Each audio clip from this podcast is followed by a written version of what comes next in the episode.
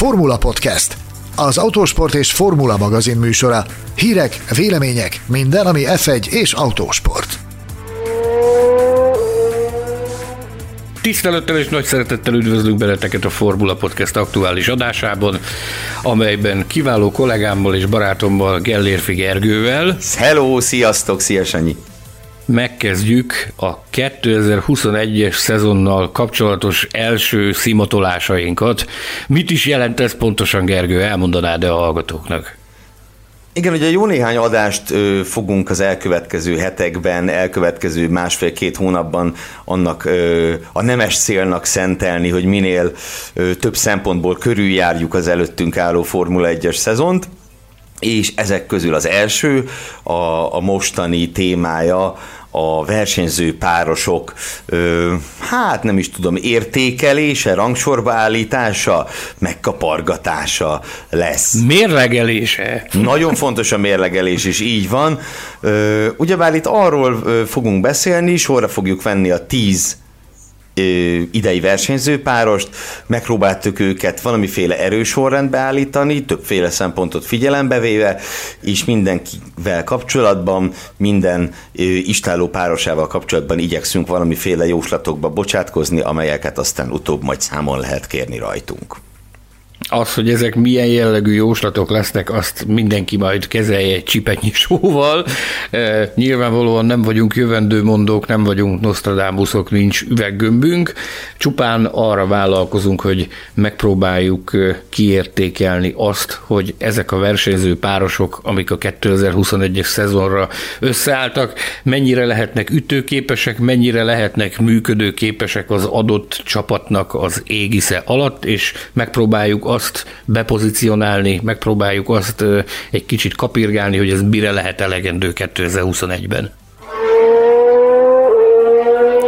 Ugye, ahogy arra Sanyi is utalt, és hogy én is említettem, a sorrendbeállításnál több szempontot vettünk figyelembe, amellett, hogy azt a magától értetődő szempontot ö, helyeztük az első helyre, hogy mennyire felkészült és milyen formában lévő versenyzők alkotják ezt a párost. A rangsorolást az is befolyásolta, hogy a korábbi tapasztalatok alapján, illetve a nem létező kristálygömbünk szerint mennyire tudnak majd ezek az emberek egymással együttműködni, hiszen azt láthattuk az elmúlt években is, hogy sorsdöntő lehet egy-egy csapat szempontjából, hogy a csapaton belül mennyire jó az összhang, vagy mennyire nem jó az összhang. Ugye egy pozitív példaként említhetjük például a Norris Sainz 2 amely, amely tökéletesen, gyakorlatilag tökéletesen működött, mind a pályán kívül, mind azon belül. Hát ellen példaként pedig jó párat lehetne hozni, a legközelebbi múltból talán a Fettel Lökler páros az, amelyet negatív példaként említhetünk, milyen az, amikor nincsen meg a csapaton belül a dinamika. De vajon min, min múlik ez? Hát nyilvánvalóan meg kell lennie a közös hullámhoznak, amit ugye nagyon nehéz Form 1 kontextusban értelmezni, tehát uh, itt beszél, utaltál az imént a, a, a Norris Sainz párosra, ami a maga nemében tényleg egyedülálló volt abban a tekintetben, hogy kifogástalanul tudtak együttműködni a srácok. Uh, mind a ketten hozzátették a magukét ahhoz, hogy a McLaren újra felszálló ágba kerüljön, viszont amit én hiányolok, és igazándiból ezeknek a, a csapattársi kapcsolatoknak az igazi fokmérője az az, hogy, hogy milyen helyzet alakul ki abban az esetben, ha, ha ha futamgyőzelemre is esély kínálkozik, illetőleg a következő lépcsőfok az az, hogy mi történik akkor, amikor a világbajnoki cím megszerzésére esély kínálkozik. Ugye nagyon sok ilyen, ilyen összeborulást láttunk már a, a Forma 1 történetében, amikor azt gondolta az ember, hogy na ezek a srácok, ezek aztán tényleg elválaszthatatlanok, meg itt tényleg igazi barátságról lehet beszélni, adott esetben több évtizedesről, aztán az első pillanatban, amikor felcsillant a világbajnoki címnek a, az esélye, akkor ott, ott aztán rögtön egymásnak estek, és vége volt a nagy barátságnak. Nyilvánvalóan nem minden csapat esetében lehet világbajnoki esélyekről, vagy futamgyőzelmi esélyekről beszélni, de viszont azoknál a csapatoknál is nagyon fontos az, hogy meglegyen a szinergia, meglegyen az a fajta együttműködési hajlandóság és, és kooperációs készség, ami, ami hozzájárul ahhoz, hogy mindkét versenyző hozzátegye magát a, a csapat szekerének a lendületbehozásához. Az, hogy milyen tényezők határozzák meg ezt, nyilvánvalóan ennek van egy emberi oldala, van egy, van egy, egy szakmai oldala, a legjobb az, amikor, amikor összecsiszolódnak a, a, az emberek a, a csata hevében, és, és együtt járulnak hozzá ahhoz, hogy, hogy minél jobban menjenek a dolgok. Meglátjuk, hogy ez, ez kinél hogy fog működni 2021-ben. És akkor mielőtt elkezdenénk a tizedik helyezettől előre haladni, egyetlen lábjegyzetet kell még hozzáfűznünk itt a fejtegetéshez, ez pedig az, hogy a Williams és a Mercedes versenyző párosát a jelenleg legvalószínűbb forgatókönyv szerint fogjuk vizsgálni, tehát a Williamsnél George Russell és Nicolas Latifi, a Mercedesnél pedig Lewis Hamilton és Valtteri Bottas, föntartva azt a fél százalék, egy százalék, két százalék, ki tudja mennyi esélyt, hogy végül ez mégsem így alakul majd. Te hány százalékra tennéd azt, hogy mégsem így alakul? Nulla. Jelen, jelen, jelen esetben megmondom őszintén, hogy nulla. Épp a, a mai délutánon ö, zajlott egy, egy kerekasztal beszélgetés Stefano Domenichelli-val, a Formula One Management új vezetőjével, akinek újonabban ö, valamiféle járulékot kellene, hogy fizessen a Mercedes, ugyanis úton útfélen azzal bombázzák őt, mint a, a sportágnak jelenleg az első számú vezetőjét, hogy mi lesz a Hamiltonnal, mindenki várja a Hamilton féle, féle bejelentést, ugye a sportágnak is komoly veszteség lenne az, ha adott esetben bekövetkezne az a helyzet, hogy Lewis Hamilton nem versenyezne a Forma 1-ben 2021-ben. Stefano Domenicali nyilvánvalóan erre a felvetésre a szokásos formulával reagált, hogy ez nem az ő tiszte, nem az ő feladata, hogy a, a Mercedes belügyeiről nyilatkozzon, viszont, viszont egy, egy érdekes mondatot elejtett, hogy legjobb tudomása szerint a közhiedelemmel ellentétben nem a pénzről, nem a, a fizetésről és hasonló szőrű dolgokról megy a, a, az egyezkedés és a kötélhúzás a háttérben, hanem, hanem egészen másabb és hosszabb távú üzleti, üzleti dolgokról beszélgetnek. Nyilvánvalóan ez csak egy halvány utalás volt, konkrét részletekben nem ment bele, saját bevallása szerint ő maga sem tudja pontosan, hogy hogy áll ez a történet, viszont azt, azt hangsúlyozta és deklarálta, hogy a Forma 1 szüksége van Louis Hamiltonra, Lewis Hamilton egy globális szupersztárrá nőtte ki magát, aki gyakorlatilag minden egyes lélegzetvételével öregbíti a sportágnak a hírnevét, és hogy nagyon nagy szüksége van a sportnak a, a, az ilyen egyéniségekre, és nyilvánvalóan azt is deklarálta, hogy ő arra számít, hogy Lewis Hamilton 2021-ben is a Forma 1 lesz, úgyhogy nincs más hátra, mint előre, várjuk a bejelentést a Mercedes-től. Várjuk, és ma még fogunk Lewis Hamiltonról beszélni, de talán senkit nem lett meg, hogyha azt mondom, hogy kicsit később majd, hiszen a mezőny végéről indulunk el. A versenyző párosok között a tizedik pozícióba a ház istálló párosát tettük, melyet két újonc versenyző Mick Schumacher és Nikita Mazepin alkot majd 2021-ben. A magam részéről ezt a helyezést egyrészt a tapasztalatlanságuk indokolta, hiszen itt két két újoncról van szó, pont, nem kell ezt túragozni. Másrészt pedig az, hogy szerintem a ház lesz az egyik olyan istáló 2021-ben, ahol belvillongásokra számíthatunk. Nem igazán vagyok arról meggyőződve, hogy, hogy itt egy, egy jól működő és dinamikus partner kapcsolatot láthatunk majd, és sokkal inkább azt vizionálom, hogy itt lesz azért két istáló az istálón belül, Schumacherék és Mazepinék. Ugye a két úriember Mind a mellett, hogy egyik se éhezett gyerekkorába, ezen túl azért eltérő háttérrel jönnek. Ugye Mick Schumachert úgy hívják, hogy Mick Schumacher, és a, az eredményei, ha a szigorúan az eredmény lajstromát vesszük, akkor, akkor azok azért nagyon rendben vannak. Az F3-as EB cím és az F2-es győzelem. Míg Mazepinnél kicsit szerényebb az eredménylista, vagy talán sokkal, viszont egy brutális nagy anyagi háttér van mögötte. És ami meg kettejükbe közös, hogy hát azért mindkettőről lehet hallani ezt-azt. hogy úgy mondjam. Nem ugyanolyan jellegű dolgokat, de mindkettőről lehet ezt-azt hallani. Ugye Mazepinnek inkább magánéleti jellegű dolgai, meg most éppen most egy piros lámpánál nem állt meg, ez most ugye a legfrissebb Mazepin sztori, úgy minden hétre kell egy. Milyen érdekes ez, hogy most, hogy, hogy aláírásra került ez a Forma szerződés, most minden jön, ami Mazepinnel kapcsolatos, és ha rosszul veszi a levegőt, az is sajtónyilvános dologgá válik, tehát na, na, Na. Értem, értem, értem. Ugye Big Schumacherrel kapcsolatban pedig erre is nem egyszer célozgattunk már korábbi adásokban, hogy azért mind az F3-as bajnoki címe idején, mind a Formula 2-ben hát voltak vele kapcsolatban olyan vádaskodások, felvetések, hogy nem egészen tiszta körülmények között születtek ezek a győzelmek. Ugye az F3 EB győzelme után Dentiktum egészen konkrétan csalással vádolta meg Schumachert és csapatát, és, és hát ugye az F2-ben is azért zörgött a haraszt vele kapcsolatban. No, de... Figyelj, a következőt mondom ezzel kapcsolatban, tehát ezt a két gyereket, Ugye minden autóversenyző, minden fiatal autóversenyző, akármilyen kategóriában versenyez, és akármit állít, mindenki arról álmodik, hogy egy napon a Forma 1-ben versenyezhessen.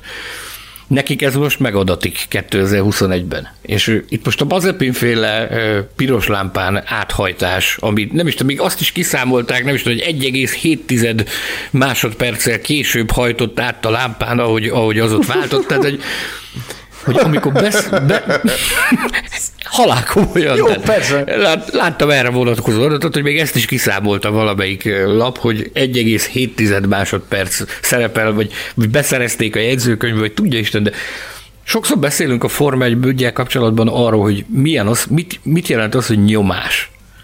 Tehát ez a két srác, ez, ez valami egészen elképesztő nyomásnak lesz kitéve 2021-ben. Tehát ők most egy, egy, egy döbbenetes ízelítőt kapnak arról, amiről mindig beszélünk, hogy, hogy mit jelent az, hogy nyomás. És gondolj bele, tehát a, a, Mazepin helyzetébe. Persze, ahogy haladt előre a, a, a junior szériákban a ranglétrán, időről időre azért ráirányult a reflektorfény. De az bakfit volt ahhoz képest, ami, ami most vár. Úgy rá is, meg, meg Mick, Mick Schumachernek nyilvánvalóan a, a, a neve és a, a családi háttere miatt ebből jóval nagyobb adag jutott, mint mondjuk, mint mondjuk Nikita Mazepinnek. De most gondolj bele, tehát kis, túlzás, kis túlzással élve a, a pirosnál nem piszkálhatja meg az órát, mert másnap a, a világ összes bulvárlapjában címoldalon fog szerepelni, hogy egy forvegyes pilóta az, az órát piszkálta a piros lámpánál. Ezt egyébként egy magyar autóversenyző mondta, egyszer majd sok-sok év múlva majd, majd visszatérünk erre, hogy akkor a sztár vagyok, hogy nem piszkálhatom meg Pesten a, a piros lámpánál az óramot, mert másnap benne van a bulvárlapokban. Ezt egy magyar autóversenyző mondta. Szerintem ki tudják következtetni a hallgatók, hogy ki lehetett az, aki egykoron autóversenyző volt. Na mindegy. Tehát a lényeg az az, hogy ez egy durva ö, nyomás, amiből ez a két fiatal ö, oltári nagy leckét fog kapni 2021-ben, és hol van még az első, első verseny, és már most kapják az első ilyen fricskákat, az első ilyen szurkapiszkákat, hogy egy, egy piszlicsári ügyből gyakorlatilag ekkora, ekkora feneke van kerítve. Oké, okay, ez most nem csajfogdosás, vagy nem, ez egy szipla piros lámpár áthajtás, Isten tudja, hogy milyen körülmények között zajlott, de szinte az összes szakportált, az összes bulvárlapot, a sporttal foglalkozó bulvárlapokat mindent bejárt. Tehát ez egy tökéletes példa arra, hogy mit jelent a Form 1 az, hogy nyomás. No, hát akkor szerintem lépjünk tovább a általunk kilencedik helyre rangsorolt pároshoz, amelyiknek az egyik tagja évtizedek óta jól ismeri, hogy mit jelent a nyomás, hiszen évtizedek óta a Formula 1-ben van, most már a harmadikat fogja megkezdeni ott. Ez az Alfa Romeo páros, aki Kimi Räikkönen és Antonio Giovinazzi. Mindenek előtt azért az vessen föl, hogy nem nagyon lehet panaszunk a 2021-es mezőnyre, ahol egy Kimi Räikkönen Antonio Giovinazzi párost az erősorrend 9. helyére rangsorolsz a 10-ből. Én ezt mindig is hangsúlyoztam, és mindig is mondtam. Sokszor kaptam is a pofámra miatta, amikor, amikor bátorkodtam kimondani, hogy szerintem, szerintem nagyon különleges korszak ez, mert sokszor vagyunk elégedetlenek, meg sokszor puffogunk, hogy hú, nem ilyen izgalmas a verseny, meg nem olyan, de a, a versenyzői minőség az szerintem nagyon magas. Ezt én, ezt én korábban is hangsúlyoztam, és ezt továbbra is fenntartom, és ennek, ennek ez az egyik megnyilvánulása, hogy, hogy egy igazi veterán világbajnokot azt a csapattársával együtt az erős sorrendben a kilencedik helyre tudtuk berakni. Igen, ugye ha külön-külön nézzük őket, akkor ugye Räikkönen, azt fejtegettük a múltkor, hogy vajon meddig marad, de tehát hogy mondjam, ő jobb versenyző már nem lesz, azért egyszerűen abban az életkorban van, hogy, hogy ő, ő szükségszerűen előbb-utóbb el fog indulni lefelé. Ez minden sportban így van, és még az ilyen óriásoknál is. Egyszer még Zlatan Ibrahimovic is el fog indulni lefelé, bár ezt nehéz elképzelni. Ö, igen, a másik, ugye Giovinazzi meg, hát neki meg fölfelé kellene mennie, de de 2020-ban nem feltétlen láttam azt rajta, hogy ő, hogy ő tudna, kivéve egy területet, amiben ugye szenzációs volt, többször megénekeltük, a, a rajtjai a kiemelkedőek voltak, az egész mezőny legjobb rajtolójának bizonyolt 2020-ban.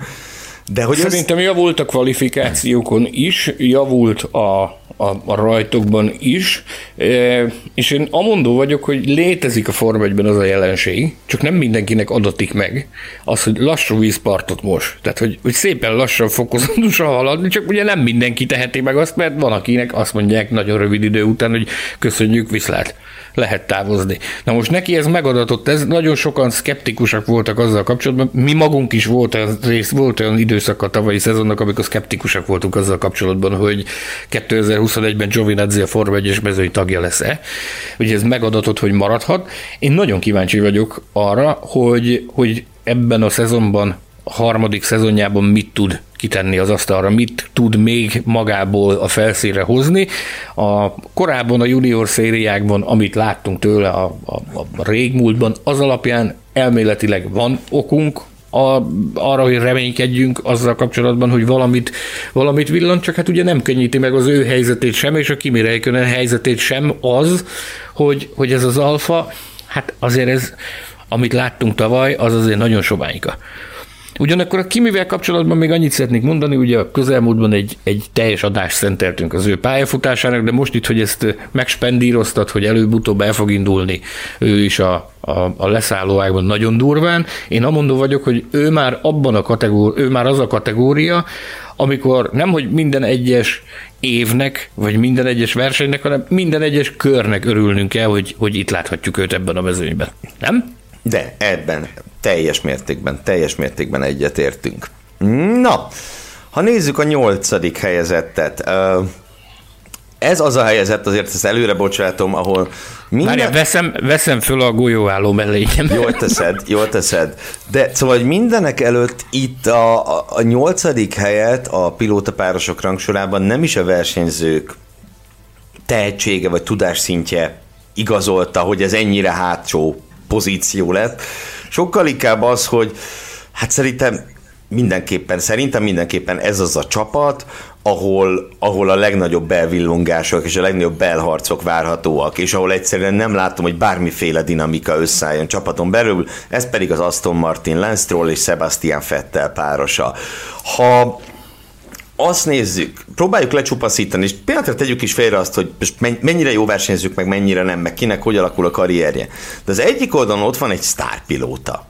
Mert Fettel az, bármit művelt az elmúlt két és fél évben, attól ő még egy sztárpilóta. Egy négyszeres világbajnok. A Forma 1 történetében talán ugye a harmadik legtöbb futamot nyerő versenyző. Szóval itt van ez az ember az egyik oldalon. Ott van a másik oldalon a főnöknek a fia. Konkrétan. A főnöknek a fia. Ebből jó nem sülhet ki. Tehát ebből nem, nem tudom elképzelni, hogy ebből valamiféle ilyen, ilyen men, mentor és mentorált viszony, ö, legfeljebb dementor. Tehát ebből, ebből, ebből ez sülhet ki. A, már csak azért is, mert Fetteltől azért, ha visszatekintünk, mikor láttunk olyat, hogy ő kijött egy csapattársával? Mert én egyetlen egyre emlékszem, Kimi Räikkönenre, de hát vele meg vele meg ki lehet jönni. Ott teljesen, nyilván, teljesen nyilvánvalóan le voltak osztva a, a szerepek, én azt gondolom. Tehát most ez kimondva, kimondatlanul, ott le voltak osztva a szerepek. Na, ez, ez a kulcs. Teljesen egyértelmű. lesz bármilyen szerep leosztva? Bárkire? Ugye nem, nem is olyan régen adott egy interjút Lawrence Stroll, amiben, amiben deklarálta, hogy, hogy ilyenre nem kell számítani. A Fettel leigazolása óta úton útfélen bizonygatták ezt, hogy nem kell ilyesmire számítani, de hát én értem, hogy nagyon csábító üzleti befektetés az Aston Martin, nagyon csábító üzleti befektetés a Forma 1, de azt, azt őszintén, ki az, nyilván vannak, akiknek, akiknek elengedhetetlenül szükséges a Form 1 szerepvállalás, de Lawrence Strollnak azért virágzó vállalat birodalma van. Tehát ő teljesen egyértelműen azért lapától ennyi pénzt ebbe a történetbe, ebbe a sztoriba, mert a fiának az útját egyengeti. Ezt kézzel fogható bizonyítékok vannak rá egészen a, a junior, sőt a gokartozás világától kezdve kézzel fogható bizonyítékok vannak erre, hogy, hogy gyakorlatilag semmi sem számít, bármit hajlandó hajlandó megtenni a, a fia előmenetelért. Nem vádoljuk őt ezért, mindenki úgy, úgy segít, ahogy tud, meg mindenki úgy csinálja, meg úgy boldogul, ahogy tud. Persze de... más foci edzésre hordja a gyereket, és van, aki megveszi neki az Aston Martint. Hát igen, ez. de el tudod, el tudod képzelni azt, hogy, hogy ott majd egyszer valamikor olyan döntés születik, hogy na figyelj fiam, eddig borítottuk a pénzt ebbe, és akkor most itt a lehetőség a sikerre, és hát úgy döntöttünk, hogy nem te fogod a sikert learatni, hanem a másik srác. Ezt, ezt azért nagyon-nagyon nehéz elképzelni, hogy, hogy ilyen, ilyen bekövetkezzen. Tehát, hát ilyen nem lesz. Ugyanakkor, hogyha, hogyha, hogyha a, a Stroll szempontját nézzük, ez egy, ez egy, ez egy win-win szitu. Ez, hogy neki, neki ott van Fette háznál. Ha meg, megveri a fia a négyszeres világbajnokot, az egy óriási szenzáció. Azt lehet mondani, hogy igen, tessék, rengeteg kritika, rengeteg bírálat ellenére, tessék, itt van a fiam, megverte a négyszeres világbajnokot. Ha viszont a, a, a Lance Stroll nem tud versenyképes lenni, Fettellel, mert mondjuk úgy alakulnak a, a dolgok, akkor pedig azt lehet mondani, hogy hát kérem, hát egy, mégiscsak egy négyszeres világbajnokról van szó, tessék, vállaltuk ezt, és senki nem mondhatja, hogy, hogy csak, csak a, a, a, a fiamnak az előmenetele számít, tessék, itt van idejött a négyszeres világbajnok, elverte, ez az élet rendje, de nagyon sokat tanult belőle. Nézd, bocs, Tehát, én egy dologban biztos vagyok, már csak tényleg miatt a speciális helyzet miatt is, hogy akármi lesz a vége, ha Stroll veri meg Fettelt, akkor a rajongók egy része azt fogja mondani, hogy hát persze, Fettelt megalázták és beállították Stroll mögé. Ha meg Fettel veri meg Strollt, akkor majd a rajongók egy másik része fogja azt mondani, hogy hát nyilván kedvezni kellett Fettelnek, nehogy, nehogy megverhesse. Tehát, na érted, szerintem egy dologban Mindenképp lesznek olyanok, akik kétségbe fogják vonni, hogy ez egy tiszta harc volt akár, tehát, ö, nekünk is megvan a magunk álláspontja, ö, a, a hallgatóinknak és a belünket nem hallgató Forma 1 szurkolóknak is megvan a saját álláspontja, viszont úgy gondolom, hogy találhatunk egy közös nevezőt, az pedig az, hogy kijelentjük azt, hogy az Aston Martin versenyző párosa lesz az, vagy lehet az 2021-ben, ahogy nagyon szépen megfogalmaztad, amelyik a legkomolyabb indulatokat fogja generálni vagy legalábbis esély van rá, hogy a legkomolyabb indulatokat fogja generálni, és a legnagyobb hullámokat ez a, ez a konstelláció, a Fettel Stroll konstelláció fogja kiváltani a, a 2021-es szezon során. Nagyon izgalmas nagyon izgalmas beszédtémája lesz ez az idei szezonnak, azt hiszem. És akkor most következik a hetedik helyen egy olyan páros, amit pontosan azért tettünk az Aston Martin párosa fölé, mert hogy úgy érezzük, hogy itt a két ember egy irányba fogja húzni a szekeret, míg az Aston Martinnál könnyen lehet, hogy megpróbálják majd két irányba. A hetedik helyre a Williams versenyző párosát raktuk, George russell és Nicolas Latifit, akiknél, tehát akiknél viszont föl sem merülhetnek az ilyen belharcok, belvilángások, mert teljesen tiszták a szerepek és a célok is alapvetően eltérőek. Míg ugye még egy pillanatra visszakanyarodva az Aston Martinnál, ugye az lehet itt a tét, hogyha ez a csapat igazán ütőképes lesz, és legalább futamgyőzelmekért harcol, akkor majd ki lesz a vezérpilóta? Ugyanaz a célja a két srácnak, Fettelnek, meg Strollnak, hogy ő legyen az, aki sikerre viszi az Aston Martint. Itt viszont Russell és Latifi esetében két külön célról beszélünk. George Russell minél hamarabb szeretne innen távozni, mármint ugye fölfele, mint lehetőség szerint egy Mercedesbe, míg Latifi mm, ről el lehet azt képzelni, hogy az épülő Williams projektnek egy, egy, egy hosszú távú, adott esetben előbb-utóbb akár vezéralakja is legyen. Viszont az tiszta, hogy mik jelenleg a szerepek, Russell a vezérpilóta, Latifi meg nem. És az is egyértelmű, hogy melyikük a jobb versenyző, azt hiszem. Jelen pillanatban mindenképpen. Fogalmazzunk úgy, fogalmazzunk úgy a srácok korából kifolyólag, hogy Russell az osztály első tanuló, aki, akinek a célja az az, hogy minden feleletnél, meg minden dolgozatnál példás és jeles eredményeket kapjon. Latifi pedig az a srác, aki a hátsó padsorban ott, ott meghúzza magát, néha rágózik, amikor rászólnak, akkor a rágógubit az a, a, a padba, padba szépen fölragasztja, és puskázik, és lesi a szomszédnak a, a, a, a dolgozatírásnál lesi a szomszédnak az írományát, hogy átsusszanjon valahogy a vizsgán. Én korábban is mondtam vele kapcsolatban, hogy Nikolás Latifi egy későn érő típus.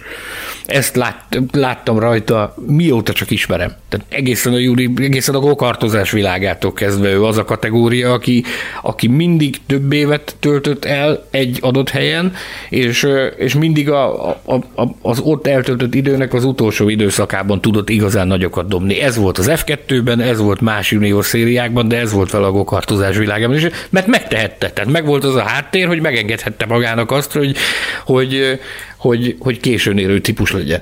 Most én ugye egyetértettünk abban 2020-szal kapcsolatban, hogy azt azért letette az asztalra, amivel megmutatta, hogy, hogy van neki helye a Forma 1-ben. Legalábbis érdemel egy második esélyt. Annyit, annyit bizonyított 2020-ban. Abszolút. Én, én, én azt ö, szeretném látni, tőle, meg biztos vagyok benne, meg tudom, hogy azon mesterkedik, hogy a 2021-es szezonban azt mutassa meg, hogy azért képes ő magasabbra is helyezni a lécet. Számára ez lesz a cél, hogy stabilizálja a hitfőállásait a Forma 1-ben, mint Forma 1-es pilóta, hogy bebizonyítsa azt, hogy tartósabban is lehet számítani rá.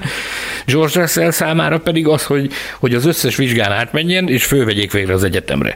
Neki, Igen. neki, neki, neki ez a cél. Ha ez sikerül, mert ugye plegykák mindig vannak, mindig lesznek, még mindig csak február elején vagyunk, a szezon az, az márciusban kezdődik, még mindig vannak olyan spekulációk. Nagyon reméljük, nagyon reméljük, hogy elkezdődik márciusban. Nagyon reméljük, hogy elkezdődik márciusban a szezon, igen, de, de még mindig vannak olyan szakmai berkekben olyan plegykák, meg olyan spekulációk, hogy, hogy Russell még mindig nem tett le arról, hogy már 2021-ben a Mercedes pilótája legyen. Nyilvánvalóan ugye az álláspontok, amit a nyilvánosság elé megfogalmaz a Mercedes Valtteri bottas kapcsolatban, azok nem változtak, de azt is nagyon jól tudjuk, hogy ez egy olyan sport, ahol soha nem mondhatjuk azt, hogy soha. Ezért is mondtad el az elején azt, hogy, hogy úgy beszélünk erről a ezekről a versenyző felállásokról, ahogy az a mai napon ismeretes, hogy hogy fognak kinézni 2021-ben a pilótapárosok. Nyilvánvalóan ez, ez egy, egy, egy teória, de az, azt biztosra vehetjük, hogy Russell szeretne minél hamarabb a Mercedesben kikötni, ha lehet, akkor 2021 elején, vagy 2021 közben, de a legrosszabb esetben az 2022, amikor ő már egy Mercedesben szerette ülni. Neki ez a cél, hogy ezt a ratifikálja folyamatosan, és, és bebizonyítsa azt, hogy, hogy igen, neki abban az autóban van a helye. Egészen mások a célok, a szerepek nagyon jól leosztottak, én azt gondolom, hogy ez a, a, a két ember ez nagyon jól elegerészett egymás mellett 2020-ban is, úgyhogy ilyen tekintetben ott nem lehet számítani semmiféle belháborúra. Ezért, ezért működhet ez a páros 2021-ben. És én úgy gondolom, hogy, hogy fog is működni. Russellnek, még, még egy pillanatra visszatérve erre a témára, tehát Russellnek viszont föl kell vázolni valami perspektívát, már mint Russell elé, mert tehát oké, okay, hogy jelenleg az egész világ biztosra veszi, hogy ő előbb-utóbb Mercedes pilóta lesz. De attól tartok, hogy eljöhet az a pont, amikor, amikor azért be, belefásul kicsit ebbe a, be, vagy belekeseredik ebbe a ö, mezőnyvégi m, szerepbe. Tehát igen, most jön egy harmadik szezon a williams miközben azt gondolom, hogy már bizonyított bőven eleget ahhoz, hogy, hogy megérdemeljen egy Mercedes ülést. az íra pontot Szahírban tette föl. Most jön egy harmadik szezon a Williams-szel oké, okay. most én George russell vagyok, azt mondom oké, okay. de aztán jönne még egy negyedik is, tehát érted, előbb-utóbb azért csak, csak teleszalad az ember hócipője az ígérgetéssel. És arra pedig nagyon-nagyon kíváncsi lennék, hogy Helmut Márkó fölhívta-e már George Russell-t, vagy majd idén fogja fölhívni. én, én amondó vagyok, hogy, hogy nem nem kell őt hívogatni a másnak. Én szerintem tökéletesen jól látják a Mercedes vezérei azt, hogy, hogy hogy van neki ott helye, csak ugye azokat a leckéket, azokat a pofonokat, amik ahhoz kellenek a tudomány jelenlegi állása szerint, hogy valaki egészen kompakt pilóta legyen, azokat meg kell kapnia neki. És ez valószínűleg ebben a szezonban lesz, amikor például meg kell birkoznia ezzel a tényel, hogy igen, türelmesnek kell lennem, és, és ezt az akadályt is sikerrel kell vennem, és utána majd, majd megkapja. Én azt gondolom, hogy e- elképzelhetetlen, hogy 2022-ben ne üljön a Mercedesben. No, meglátjuk. Akkor lépjünk tovább. Hatodik pozícióba helyeztük a versenyző párosok, 2021-es versenyző párosok rangsorában az Alpin, ugye még szoknunk kell, hogy nem Renaultról, hanem Alpinról beszélünk. Szóval az Alpin versenyző párosát, Fernando Alonso-t és Esteban Ocont. A visszatérő Fernando Alonso talán meglepő lehet, hogy csak a ebben a sorrendben csak a hatodik helyre került az a páros, aminek ő is része, ennek két oka van. Az egyik az, hogy most a magam nevében beszélek, de ehhez könnyen lehet, hogy Sanyi is csatlakozni tud majd, vagy azonosulni az általam mondottakkal, hogy Esteban Okon hát nem győzött meg igazán minket 2020-ban arról, hogy, hogy a mezőny kiemelkedő alakjai közé tartozna, és másrészt pedig hát valami hasonlót érzek itt, mint az Aston Martinnál, hogy itt, itt azért lehetnek bajok. Mert hogy úgy Isten igazából Alonso se nagyon tudott jó kijönni a csapattársaival, Tudjuk, hogy ő a legnagyobb politikus a Forma 1-ben gyakorlatilag, aki a csapatok belüli ö, szurkálódásokat és játszmákat és minden egyebeket olyan mesterfokra fejlesztette, hogy az talán, talán még Louis Hamilton se. Ö, és hát okont is láthattuk mondjuk Perez oldalán, hogy ők ott mit műveltek egymással. Szóval Szóval itt, itt, itt lesznek bajok, én azt benne hiszem. Van, benne van a pakliban ott is, hogy elfajulhatnak az indulatok. okay. Mind a két ember olyan, aki, aki hát szeret csörtézni házon belül. Szeretik ezeket a bizonyos játszmákat, ezeket Meg a szurk... tud gurulni a gyógyszer, jó Igen, messzire. Ezeket a szurka piszkákat, ugye mind a kettőnek, talán az alózóra kevésbé jelző, az okod nagyon szeret a nyilvánosság irányában nyájos lenni, meg szereti a kedves arcát mutatni, de, de azért tudjuk, meg láttuk, meg hallottuk, meg, meg mások is elmondták, hogy azért, azért tud ő egészen más is lenni, mint amit a, a, a külvilág lát az Ugye ő... Ezt pont a, bocs, pont a legutóbbi adásban beszéltük a Verstappennel folytatott dulakodásra kapcsán, hogy... igen, igen, igen, igen, igen, igen. Ö, hát ja, Alonso meg, hát ő meg Alonso. Na most nézzük egy picit azt, hogy, hogy mit várhatunk tőle. Ugye azért Ferrado Alonso egy szenzációs autóversenyző, egy fantasztikus forvegyes pilóta, kétszeres világbajnok, de maradjunk annyiban, hogy azért egy év kihagyás az egy év kihagyás. Fernando Alonso számára is.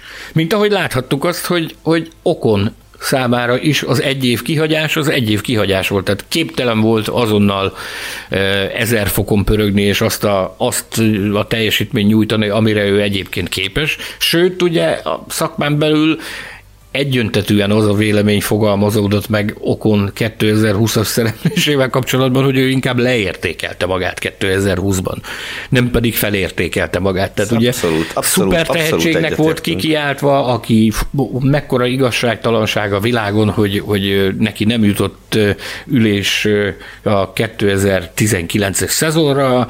Bocs, nem is akárhol, a Mercedesnél nem jutott neki ülés. Ugye emlékez vissza, még ez volt a téma 19 nyarán, hogy Okon vagy Bottas. Igen, igen, igen, tehát meg volt a dráma, meg volt a kesergés, minden, és akkor amikor kiderült, hogy visszatér a Renault színeiben, akkor ment a hurrá optimizmus, hogy na majd most jön az okon, és akkor itt kőkövön nem marad, na majd most megmutatja. Őszintén szólva, azért, azért akár is volt egy dobogós helyezése, de azért annyira nem mutatta meg szerintem. Tehát senkinek, senkinek nem szakadt le az arca attól, amit, a, amit az Okon produkált 2020-ban. Tehát ott is kijött az, hogy egyrészt vélhetően ez a, ez a hype, ami körülötte volt, ez egy kicsit nagyobb volt a kelleténél. Egy dolog. Kettő, egy év kihagyás, annyira végletekig kiélezett a Forma 1, és annyira brutálisan nagy a hajsza ebben a sportban, hogy egy év kihagyás az igenis komoly deficitet tud okozni. És én, én hihetetlenül kíváncsi vagyok arra, hogy, hogy Fernando alonso mit okozott ez a, ez a kihagyás, amíg ő távol volt. Ezt, ezt a, erre akartam rákanyarodni itt, hogy ugye Okon most már kvázi újra másodéves lesz, tehát az e- a kihagyás utáni második évében lesz. Alonso meg visszajön nem egy, hanem két év kihagyás után. Na, hogy akkor itt hogy áll össze a matek? igen, igen. Hogy áll össze a matek? Ez egy érdekes kérdés, ugyanakkor most itt jelen esetben a versenyzőkről beszélünk, de ugye egy versenyző ö, teljesítményét, vagy nem is tudom, egy versenyzőnek a, a produkciójához alap alapvetően hozzájárul az, hogy hogyan tudja házon belül eladni magát. Hogyan tudod a csápjaidat minél mélyebbre ereszteni az adott istálóban. És ugye azt ne felejtsük el, hogy ezt az Alpint, ami, ami nem olyan régen még Renault volt, néhány héttel ezelőtt, ezt gyakorlatilag teljesen új emberek fogják irányítani. Új csapatfőnök lesz, új sportvezető lesz, egy, egy csomó helye, csomó posztra új embereket hozott Luca Di Meo, a, a koncertnek a, a fővezére, aki ezzel is azt mutatta meg egyébként, hogy hihetetlenül komoly tervei vannak ezzel az istálóval a jövőre. Ugye attól rettegtünk, amikor ő tavaly így valamikor éveleje táján hivatalba lépett, hogy ez az ember, ez biztos jön, és egy tolvonással elintézi a programot. Hála legyen a magasságos Istennek, nem lett igazunk, hanem, hanem pont az ellenkezője bizonyosodott be, az, hogy az ember ez nagyon is komolyan gondolja azt, hogy ha már egyszer költünk erre ilyen áldatlan gazdasági helyzetben, ami jelenleg uralkodik a világon, akkor legalább próbáljuk meg jól csinálni. És azt a, azt a zállóvizet kis túlzással éve, azt a posmányt, ami ott volt az, eltelt, az elmúlt néhány évben a Renault-nál, azt olyan szépen felkavarta, hogy egy egészen pofás kis brigadéria álltott össze 2020 végére. Én, én, én azért nagyon reménykedem abban, hogy ez a lendület, ez megmarad, és, és annak ellenére, hogy, hogy, hogy adott esetben itt a két ember között, a két pilóta között akár még pofoszkodás képzelhető, átvitt értelemben természetesen, tehát lehet szurka piszka, én azért abban nagyon reménykedem, hogy a lendület az megmarad. Ebben én is. A csapaton belüli erőviszonyok viszont szerintem épp úgy átláthatatlanok jelenleg, mint az Aston Martinnál, csak másokból. Mert ugye ott van Alonso, ne is részletezzük, hogy sztárpilóta, hogy őt visszahozták valószínűleg egy szabad szemmel messziről is jól látható ö, fizetéssel, hogy, ö, hogy ő ezer szállal kötődik a magához a csapathoz, meg a Renault márkához, hiszen ugye a név Alpine, de hát mögötte, ami van, az továbbra is a Renault az egyik oldalon, és hát ott van okon a másik oldalon, aki meg francia. És az Alpinnál azt ugye gyakorlatilag maga az átnevezés, meg az egész identitásváltás arról szól, hogy egy sokkal erősebb francia nemzeti jelleget fog kapni a csapat, mint korábban. És, és azt nehezen tudom elképzelni, hogy pont most, amikor majd minden bizonyal a francia trikolort fogja viselni az autó, és így tovább, és így tovább, elnyomnák házon belül a, a francia versenyzőt.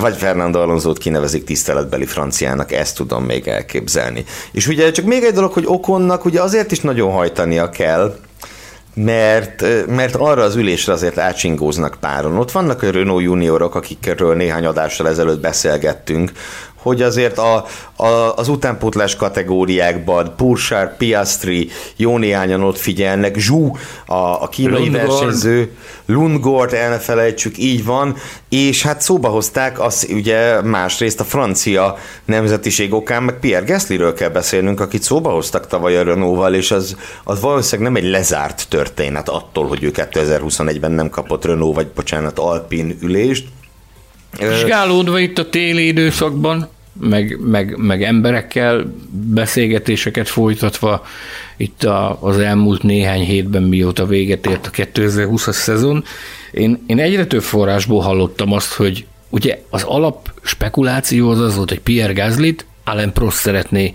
rettenetesen a, a Renault-ban látni. Akár uh-huh. úgy, hogy Okonnal együtt, akár úgy, hogy Alonsoval együtt, de valamilyen formában szeretné, hogyha a Renault felhatósága alá tartozna.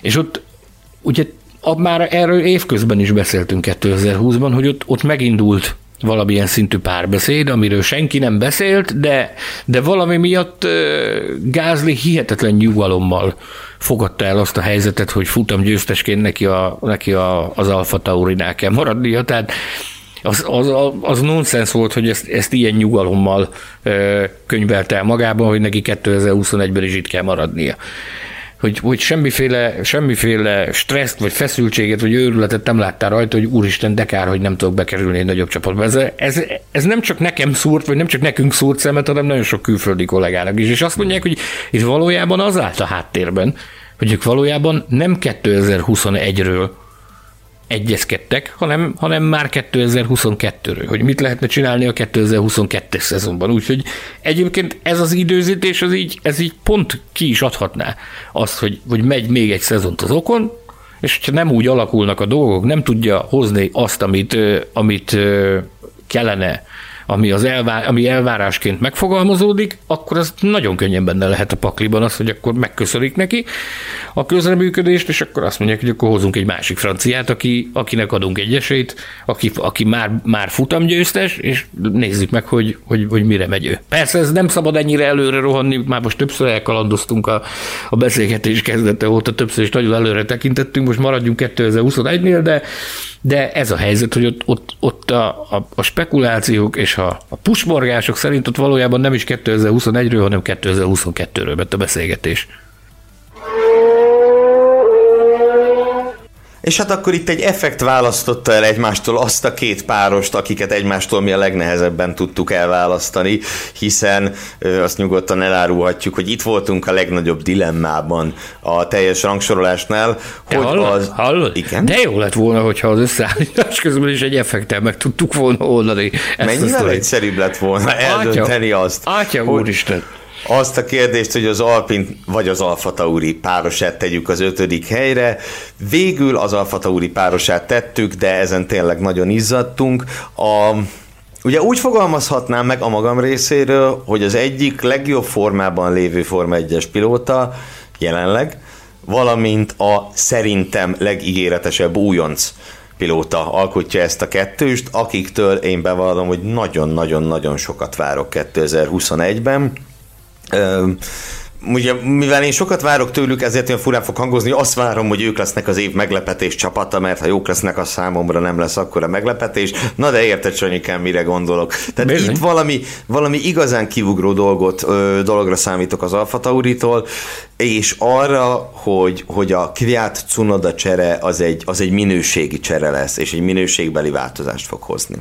Teljes mértékben egyetértek veled teljes mértékben egyetértek veled, és anna, tehát azt, azzal is kalkulálva, hogy egyáltalán nem biztos, hogy a, a technikai feltételek azonosak lesznek, vagy, vagy, vagy, vagy technikai tekintetben, autó tekintetében az Alfa Tauri jobb lesz, mint, a, mint az Alpin. Erre semmiféle garancia nincsen, de hogy van.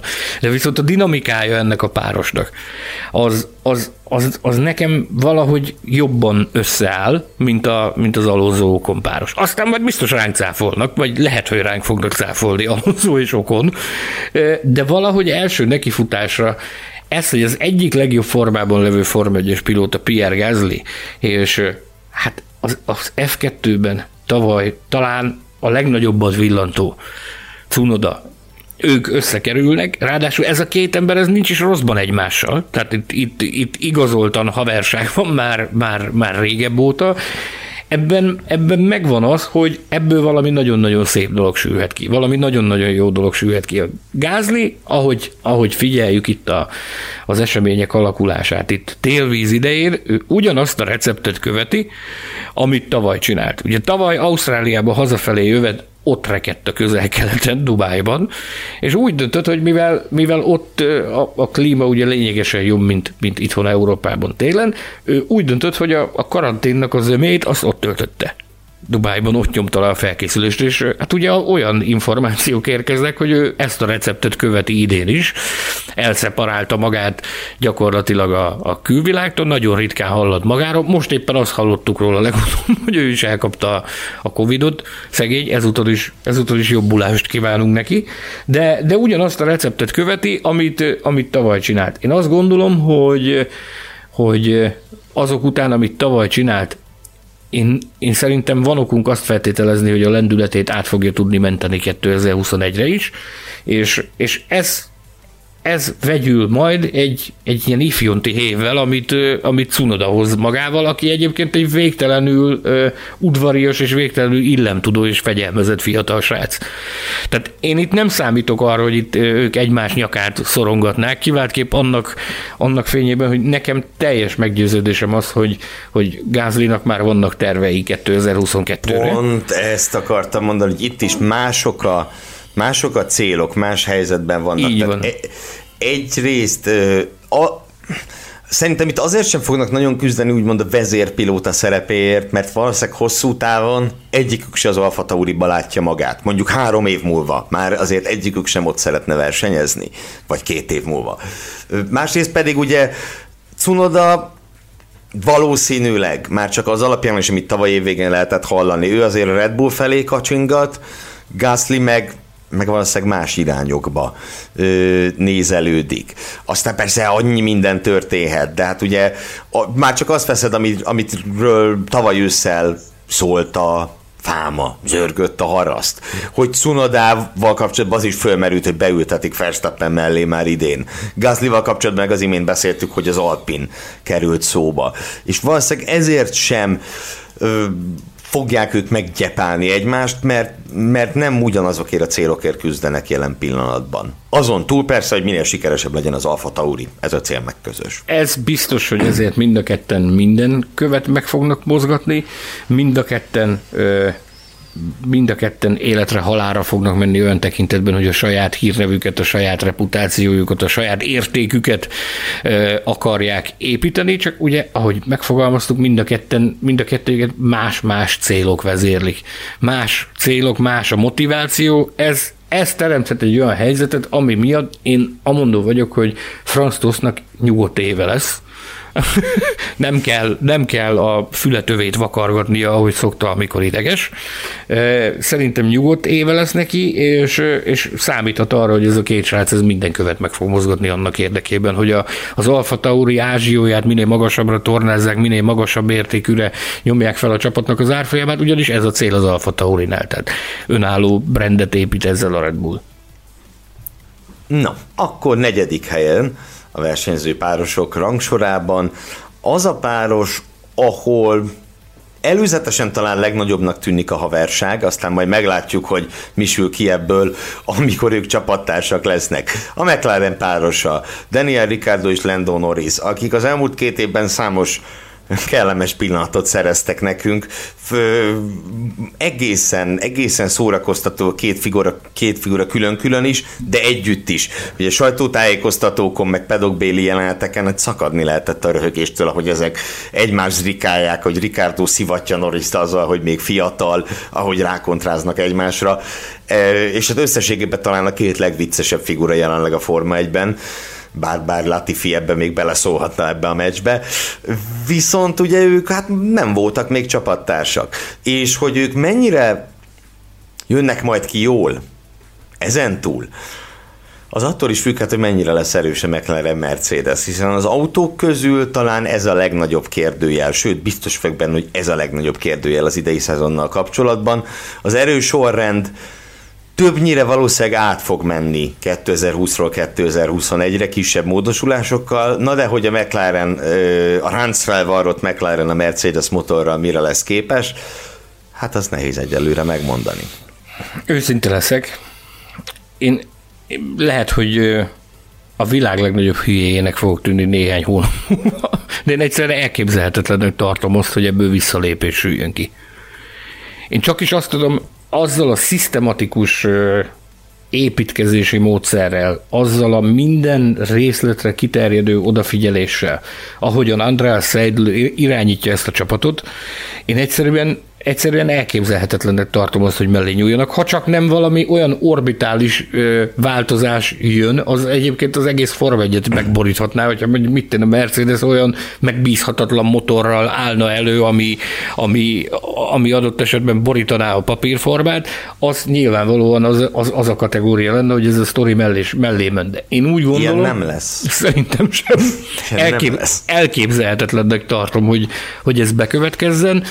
Ebből kifolyólag pedig én úgy gondolom, hogy, hogy ott megvan azért az a, az a, az a csendes szakembergárda, aki, aki nagyon is alkalmas arra, hogy ezt az átmenetet ezt tökéletesen lezongorázza és kimaxolja. Ugye most, ha végig gondolsz, a, a McLarennek, ugye korábban mindig volt egy technikai igazgató fejedelem, akit, akire rá lehetett csodálkozni, akit lehetett töménezni, hogy atya úristen, micsoda autót épít. Most a, a McLarennél gyakorlatilag nincs akkora óriási felhozata, hogy most itt, itt őrjöngene ezen mindenki, hogy atya úristen, na majd ez az, ezek, ez az egy ember itt megváltja a világot. Komoly szakemberek vannak, és komoly szakemberek egy egységként dolgoznak nagyon jól a McLarennél. Nem? De, de, de, abszolút így van. És ezek Csak az emberek eddig ezeket a, ezeket a kihívásokat, ezeket meg tudták oldani. Tehát ebből a Renault motorból is, ami, ami volt nekik eddig, sokkal többet ki tudtak hozni, mint maga a Renault sokkal többet ki tudtak hozni belőle, mint maga a Renault. Hát miért jelentene akkora óriási nagy problémát megoldani azt, hogy, hogy, hogy azért sokat hozzanak ki a, a jelenlegi legjobb erőforrásból is. Tehát ez, egyszerűen Figyelj, nem látom én, azt, hogy ezzel mellé nyúlnának. Én nem is erre gondoltam, és speciál arra gondoltam, hogy Norris és Ricardo jó viszonya hogy fog alakulni, hogyha esetleg ez a McLaren Mercedes túl jó lesz. Na. ha túl jó lesz. Mert ugye itt érdekesek a szerepek, tehát ha már többször, több csapat esetén beszéltünk erről, itt, itt nagyon érdekesek a szerepek. Ugye ott van Norris, akit hosszú évek óta támogat a McLaren, elvitték a Forma 1 beültették, és, és bizonyított is az egyik autóba. És odahoznak mellé egy egy sztárpilótát, nem szupersztárt, mondjuk, tehát nem a, nem a Hamilton Verstappen szintű sztár, de úgy egyen alatta lévő ö, polcról egy, egy, egy sztárpilótát. Na akkor itt lesz a kedvezményezett, és ha igen, ki lesz az? Ez, ez, ez az, ám a nagy kérdés, barátom. Ez az, amiről beszéltem, hogy, hogy ez az a fokmérő, ami levizsgáztat egy csapaton partner kapcsolatot, amikor felcsillan a sikernek a, az esélye. Tehát, é, bocs, én, én pont erre utaltam, hogy itt fölcsillanhat a sikernek az esélye Hogyne? egy McLaren Mercedes előtt. Potenciálisan, potenciálisan. Potenciálisan. Én nem VB esélyekről nyilván nem beszélhetünk még, de, de, de dobogós helyezésekről adott esetben, jobb esetben futamgyőzelmekről. Egyébként itt és most szeretném megragadni az alkalmat, hogy elnézést kérek, még mielőtt szó érné a ház elejét, hogy itt szerencsétlen James Keat azt mondtam, hogy nincs ott technikai igazgató fejedelem. Tehát én itt most azt mondom, hogy nincs ilyen Adrian Newey kaliberű ember. James Key egy fantasztikus szakember, egy, egy, egy, egy tüneményes és jó pofa ember egyébként, úgy becézzük őt, hogy Hames. mint, a, mint, a, mint a Hames Rodriguez. Mint James Rodriguez. Igen, igen, igen, igen, igen. Rettenetesen szokott röhögni ezen, amikor, amikor mondjuk neki a Hames. Egy, egy szenzációs pofa, de világbajnoki címet nyerő autót ő még nem alkotott. Ugye? A tudomány mai állása szerint James Key világbajnoki címet nyerő versenyautót még nem alkotott a Form 1-ben, tehát ezért mondom, hogy nem lehet egy polcon kezelni őt, bármennyire is jó szakember, mert tényleg fantasztikus szakember, de nem lehet egy polcon kezelni azokat. Nem leszólni akartam a McLaren technikai igazgatóért félreértés ne esik. Csak Biztos a, nem fog ezen megsérteni. Csak azt mondtam, hogy az, az eddig látottak alapján nekem, nekem az volt a benyomásom a McLarennel kapcsolatban, hogy képesek, sokkal inkább képesek, mint az elmúlt néhány évben, amikor olyan nagyon mélyen voltak képesek egységként dolgozni. És ez egy nagyon-nagyon fontos történet. És itt jön majd ennél a, ennél a sztorinál jön majd képbe a, a, a Brown és a, a Seidel faktor, hogy ez a két nagy egyéniség, aki vezeti ezt az istálót, hogy hogy tudnak megbirkózni ezzel, hogyha felcsillan majd a sikereséje, amire majd meglátjuk, hogy hogy reagál a Ricardo Norris tengely.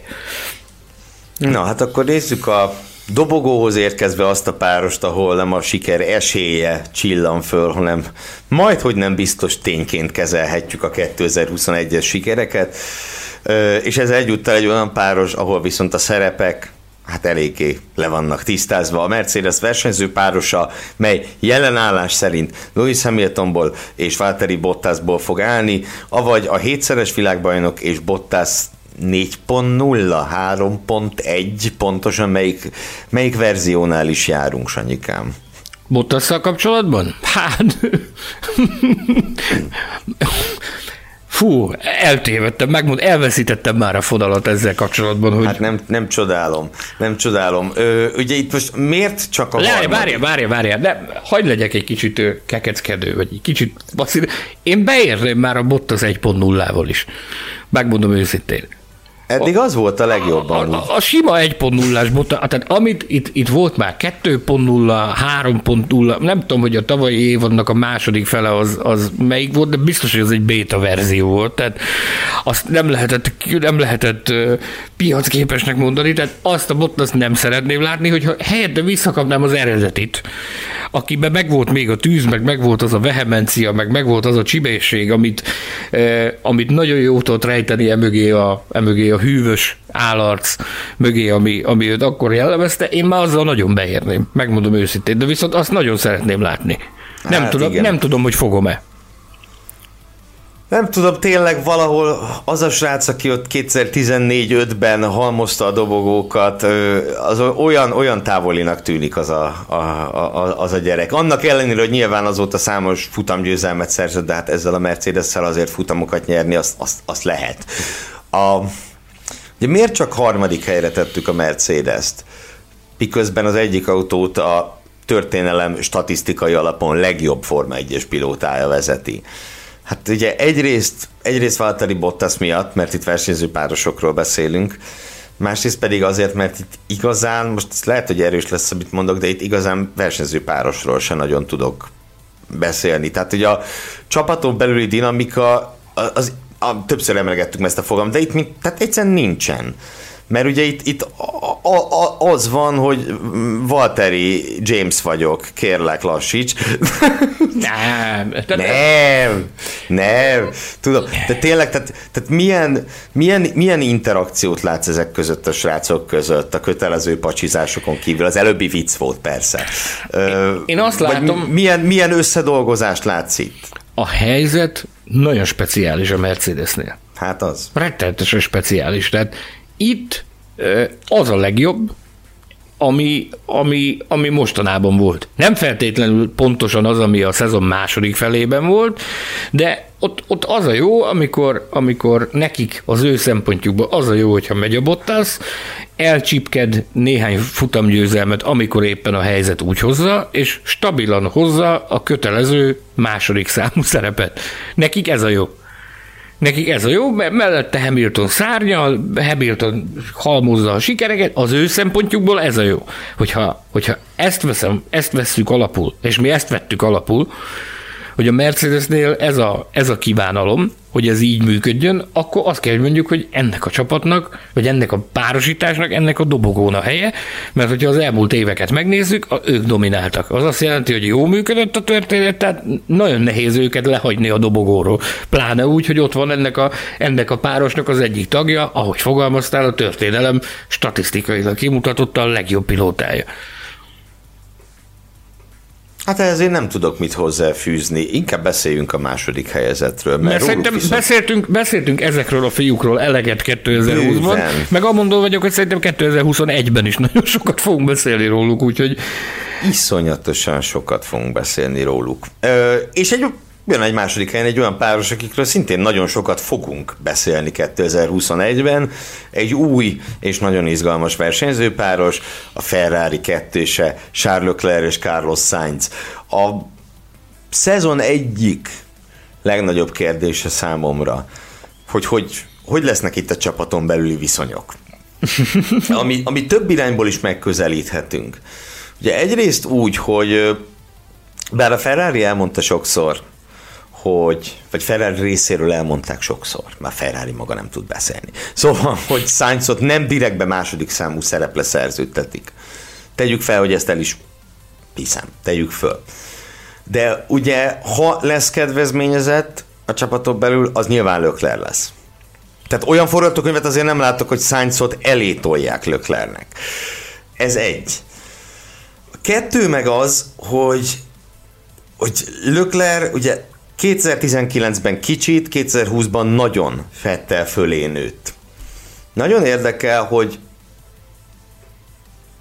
a kettejük közti teljesítménykülönbség, ha lesz egyáltalán, az a 19-esre vagy a 20-asra fog jobban hasonlítani. Mert ugye ez valamelyes kontextusba helyezi majd Fettel utolsó két évét, a Lökler Fettel párosnak a két ö, együtt töltött szezonját is. Ö, nem tudom, egyébként titkon várom azt, hogy Sainz alaposan meglángatja Lökler bajszát, de, de azt gondolom, hogy e, ez Charles Leclercnek is a, a, az igazi fokmérő, a, a, az most fog következni. Ez egy borzalmasan izgalmas hát borzalmasan izgalmas az... páros, ami, ami itt kialakult. Na most egy picit itt azért merengjünk. Tehát, ugye sokszor emlegetjük a hátteret velük kapcsolatban. Nagyon sokszor utaltunk rá 2020-ban is, hogy azért a, a Leclercnek van egy atombiztos háttere. A Tott család révén, ugye Nikolász Tott a menedzsere. Na most neki van ugye atombiztos, meg atomerős ferrari kapcsolatokkal, egy nagyon jó menedzserrel, aki tényleg nem ismer lehetetlen. Nikolász Tott olyan menedzser, hogy nem ismer lehetetlen, mint egy oroszlán úgy küzd a pilótáért.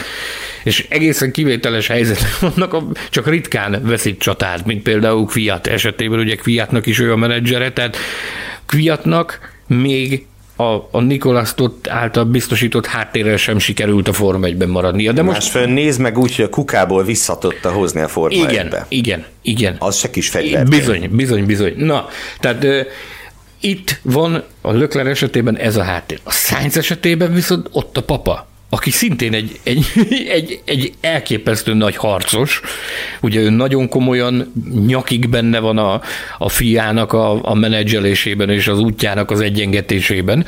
Tehát itt két nagy erőtér fog találkozni egymással, amikor majd arról kell beszélgetni, hogy na, akkor gyerekek, akkor hogyan is legyen az az első kanyar. Hogyan is legyen az a, az a, az a helyzet, hogy akkor, akkor hogy alakítsuk itt a, a házon belüli dolgokat, a, az erőviszonyokat. De akkor nagyon sokan, amikor amikor ezt bejelentették, hogy Carlos Sainz a ferrari szerződik, én tisztán emlékszem azokra a kommentáradatokra, hogy na ezzel eltemette a pályafutását, na ezzel, ezzel vége, megint rossz helyre igazolt. Az én interpretációmban én azt mondom, hogy igen, az időzítés az átigazolásnak nem biztos, hogy jó. Lehet, hogy jobban járt volna azzal, hogyha marad a McLaren-nél, úgyhogy most ott érkezik egy ilyen erősítés, hogy Mercedes motor. Meg ugye láttuk, hogy ott mit sikerült kihozni a, a társaságból, mekkora óriási potenciál volt abban. Ugyanakkor e, Carlos Sainz, hogyha végig gondoljuk a pályafutását, hogy mennyi minden nem ment keresztül eddig, tehát ha valaki hozzá van szokva a, a, a gyűrődéshez, meg a folyamatos bizonytalansághoz, meg ahhoz, hogy a folyamatos bizonytalanság közepette teljesíteni és bizonyítani kell, akkor az Carlos Sainz. Tehát ez, nek, ez az én interpretációmban az, a, tehát arra a következtetésre jutok, ha ezt végig gondolom, hogy ő az, aki biztos, hogy nem fog, nem fog megremegni a, a szemöldöke, amikor majd, majd farkas szemet kell nézni éles helyzetben Charles Leclerrel. Tehát ha végig gondoljuk, a, a Toro megkapta verstappen Miről beszélünk? Fel sem merült az, hogy adott esetben az ő kezét megfogják. Minden a Verstappenről szólt azonnal. Nyilvánvalóan Max Verstappen nagyon sokat tett ezért, hogy ez így legyen, tehát a teljesítménye ez kifogástalan volt. Utána átigazolt a Renaulthoz.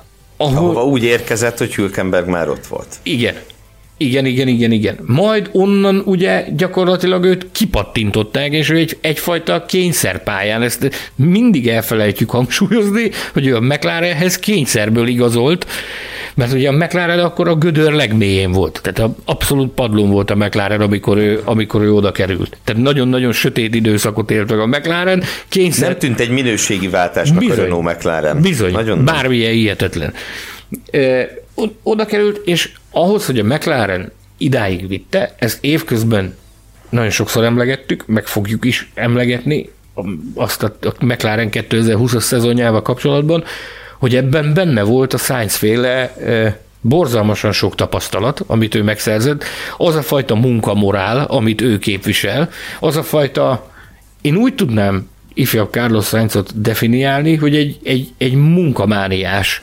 ember. Tehát ő képes McLarenes emberektől tudjuk, hogy ő képes sokszor adott esetben éjszakákat is bent tölteni a gyárban, együtt dolgozva a mérnökökkel egy-egy problémának a megoldásán. Tehát ezt és, és mekkora nagy szüksége lesz most a Ferrari-nak erre pontosan, a mentalitásra? Pontosan, tehát Óriási. a, a Ferrari-nak erre a mentalitásra mérhetetlenül nagy szüksége van. Hogy... És még egy, még, egy, még egy dolgot hadd hozzak már ide be az átigazolás kapcsán hogy ugye meg, egy, egy mondatod nagyon megihletett, amikor azt mondtad, hogy most nem tűnik jónak a Ferrari az igazolni. Persze, most nem, de azért a Ferrari az attól még egy nagy csapat. Bizony. Attól még, hogy mi történt 2020-ban, és ők nem fognak ott maradni az erős forrend 6.-7. helyén. Ö, ilyen értelemben egy nagyon fura szezon lesz a ferrari 2021, mert kvázi tét nélkül meccselhetik le a, azt, hogy csapaton belül ki a király. igen, igen, igen. Ugyanakkor, ha végig gondoljuk, tehát két fiatal, ambiciózus, feltörekvő, ide nekem az oroszlánt is arc ül most össze a Ferrari-nál. Charles Leclerc és Carlos Sainz. Ugye ilyenkor, amikor, amikor hát, hogy fogalmaztunk? Többször is fogalmaztunk így, hogy a ferrari mi van jelenleg? Lábszag. Lábszag, mocsár, az enyészet posván. Lábszag van jelenleg a ferrari tehát az adott esetben mérhetetlenül demoralizáló tud lenni, viszont valahogy én ezt a két srácot, ezt, ezt úgy gondolom, hogy ők, ők nem, őket nem demoralizálni fogja ez a helyzet, hanem, hanem igenis pörgetni fogja, hogy, hogy gyerünk, dolgozzunk, küzdjünk, csináljuk a dolgokat, hogy jussunk minél hamarabb, minél magasabbra. Én ezt láttam tavaly Lökleren, tehát adott esetben egy, egy fiatal ember egy olyan szezon után, mint ahogy neki a 2019-es sikerült, mekkora óriási pofon volt az, hogy, az, hogy azt kapta a ferrari tavaly, amit kapott. De nem azt láttad hát rajta, nem azt, lát, nem azt láttad rajta, hogy megszeppen, meg összeomlik, meg atya úristen, hanem, hanem valami, valami hihetetlen teljesítményt nyújtott a hátán vitte az egész társaságát. De most emellé... Tudod, egyébként, bocs, az is nagyon jó, hogy Löklert ezzel szerintem kicsit tűzben is lehet tartani. Persze nem fog belekényelmesedni abba a helyzetbe, hogy én vagyok a kis herceg, és nincs más dolgom, mint az, hogy kivárni, hogy mikor raknak ezek alá egy, egy versenyképes autót. Ő nem is ilyen ember egyébként, tehát ő, ő is szeret, ő is, ahogy, ahogy van ez a mondás, hogy megfogja a munka végét. Tehát, tehát ő, ő ilyen ember, tehát ő szeret dolgozni, meg, meg, meg szeret belemélyedni, szereti megélni a dolgokat. Carlos Sainz pontosan ugyanilyen. Tehát ez a két ember, ezek, ez, egy, ez egy nagyon-nagyon jó mix lesz. Tehát a ferrari pontosan, én ezért mondtam azt, e, tavaly kaptam a pofámba pont eleget veled együtt, amikor ezt mertük hangsúlyozni, hogy a Ferrari-nál e, a, a, a dolgok jelenlegi állása szerint két dolog van rendben, az idei két pilóta. Ezt mondtuk már tavaly is.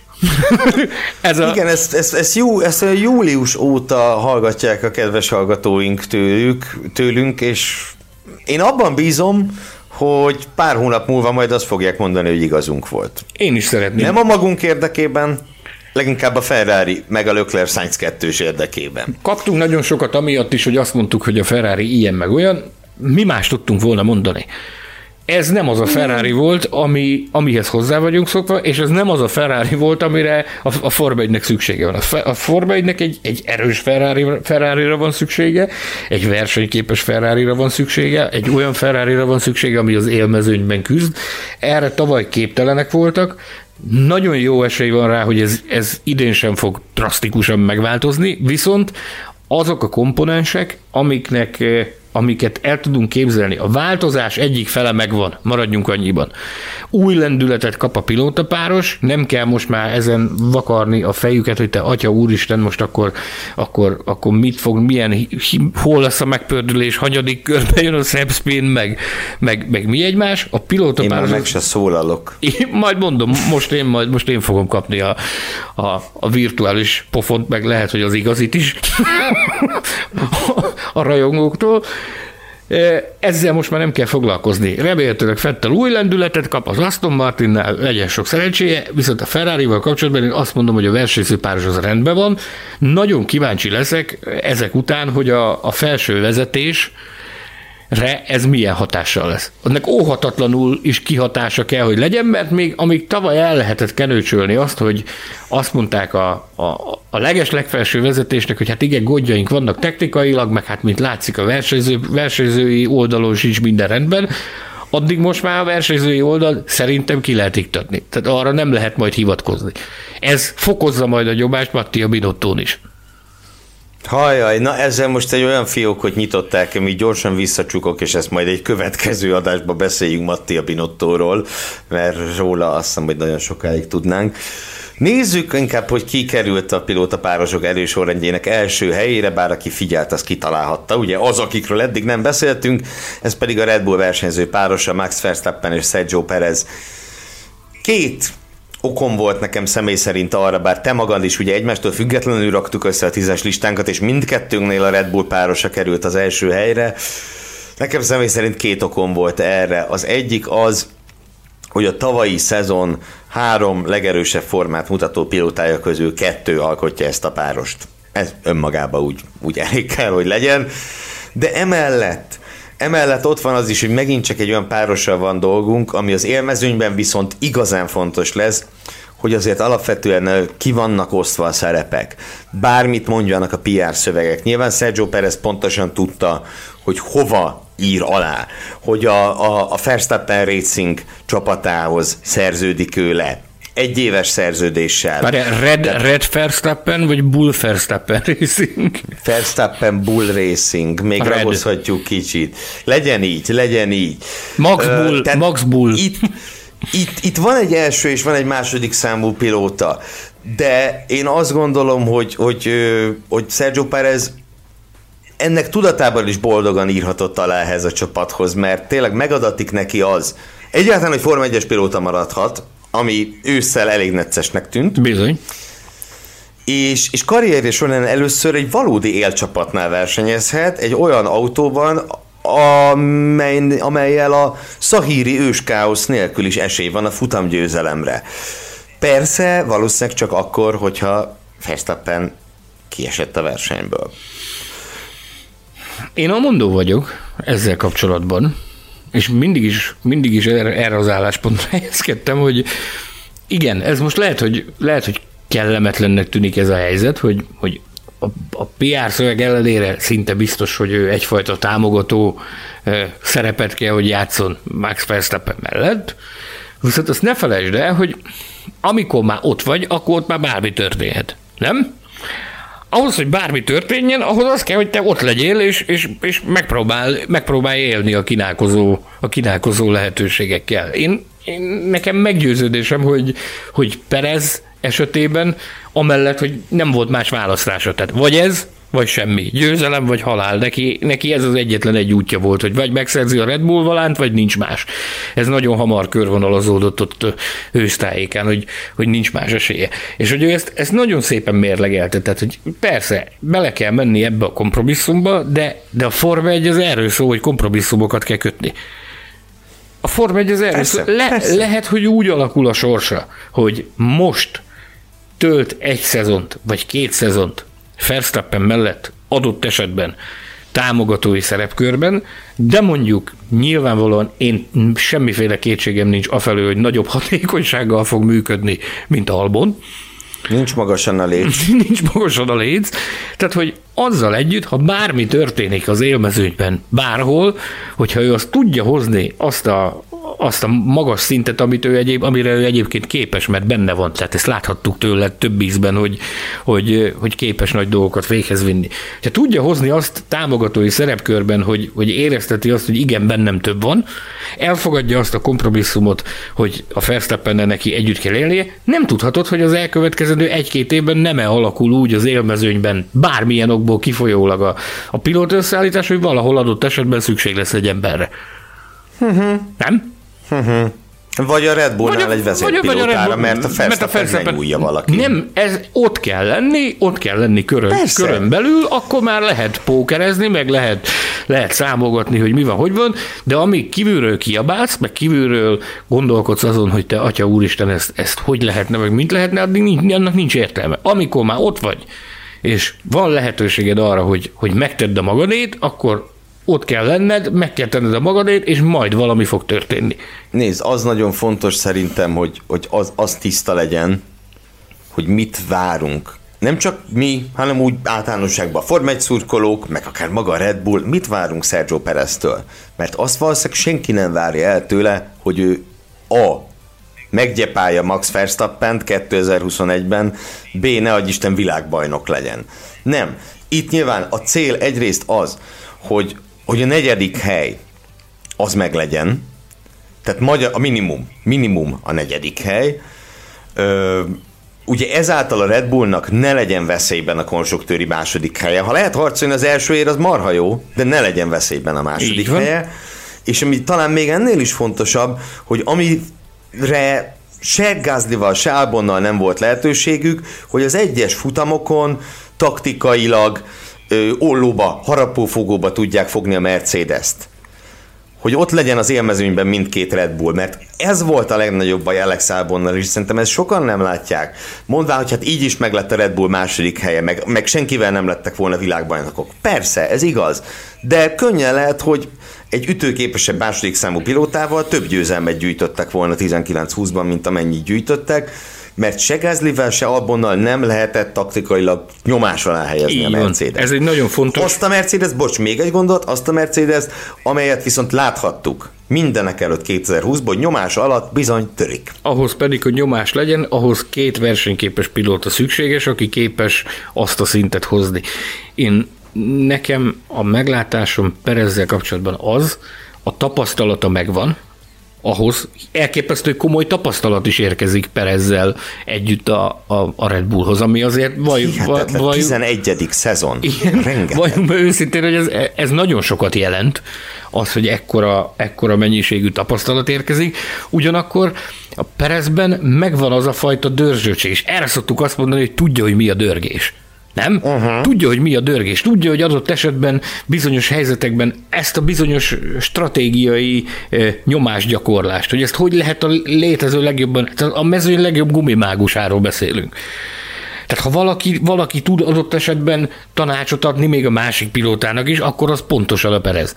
Én szerintem felbecsülhetetlen értékű kincs érkezik Perezzel a, a, Ez abszolút a, a Red. Bullhoz. Ez Abszolút így van. Úgyhogy összességében én, én abban bízom, hogy arról sokakat meg tudtunk győzni, hogy mind pilótapáros, mind kettős a legerősebb összeállítással jelenleg a Red Bull Racing rendelkezik.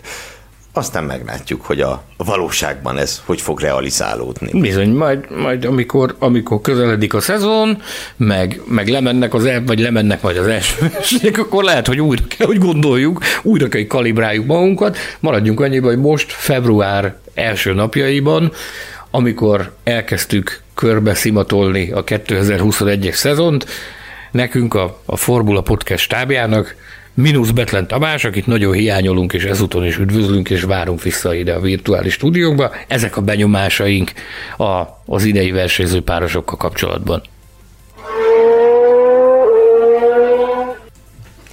Ilyenkor szoktam tőled megkérdezni, drága barátom, hogy utolsó szójogán mit szeretnél még elmondani, mert aztán kíméletlenül le fogom zárni a mai adásunkat. Nézd, sok mindenről elmélkedtünk, sokszor elkalandoztunk. Azt tudni kell azért, hogy így nekiállni egy, egy, egy szezon előkészítésének, az soha nem egy egyszerű feladat. Ugyanis vakon, vakon tapogatózunk, nem tud, nincsenek konkrétumok, csak a tavalyi dolgokra tudunk hagyatkozni, meg a korábbi tapasztalatokra tudunk hagyatkozni. Maradjunk annyiban, hogy megpróbáltuk, amit, amit meg lehetett. Biztosan vannak, akik egyetértenek velünk, biztosan olyanok is vannak, akik melegebb éghajlatra szeretnének elküldeni bennünket. Mindenkinek joga van ahhoz, hogy véleményt nyilvánítson. Várunk mindenkit a Formula Podcast Facebook csoportba, ahol, ahol erről az adásról is véleményt lehet nyilvánítani, korábbi adásainkról kapcsolatban is véleményt lehet nyilvánítani, aktualitásokat lehet megvitatni, és mit lehet még? Mondd el, légy szíves. És egészen pontosan vasárnap délig lehet kérdezni a Formula Podcast technikai igazgatójától, Jánvári Zsoltól, hiszen ő lesz a következő adásunk vendége. A Williams a Racing adás... elektronikai rendszermérnökéről beszélünk, kiváló szakemberről, aki, aki hát az egyetlen, aki tényleg a Forma a frontvonalában teljesít szolgálatod. Mármint hazánk fiai közül. Ez így van, és, és ugye a Formula Podcast Facebook csoportban van egy poszt, Q&A session címmel, de meg lehet találni, mert bizonyosan vasárnap végig folyamatosan ott lesz a legaktívabb posztok között, ott lehet kérdezni, és Jánvári Zsolt ezen kérdések közül jó néhányat meg fog válaszolni a következő adásunkban. Addig is nem maradt más hátra, csak a búcsú. Nagyon nagy szeretettel gondolunk Betlen Tamásra, nagyon köszönjük a hangtechnikai szakértelmet és, és mindenféle ügyeskedést Hilbert Péter szeretett főtechnikusunknak. Kiemelt főtechnikusunknak. Köszönöm a pontosítást, és akkor jövő héten ismételten jelentkezünk. Addig is olvasgassátok a formula.hu-t, lépjetek be a Formula Podcast Facebook csoportba. Ha már ben vagytok, akkor ne lépjetek ki azért, hogy visszalépjetek, hanem kommenteljetek, és ami a legfontosabb, szeressétek az autósportot. Hamarosan újra találkozunk. Sziasztok! Sziasztok! Formula Podcast. Az autósport és formula magazin műsora. Hírek, vélemények, minden, ami F1 és autósport.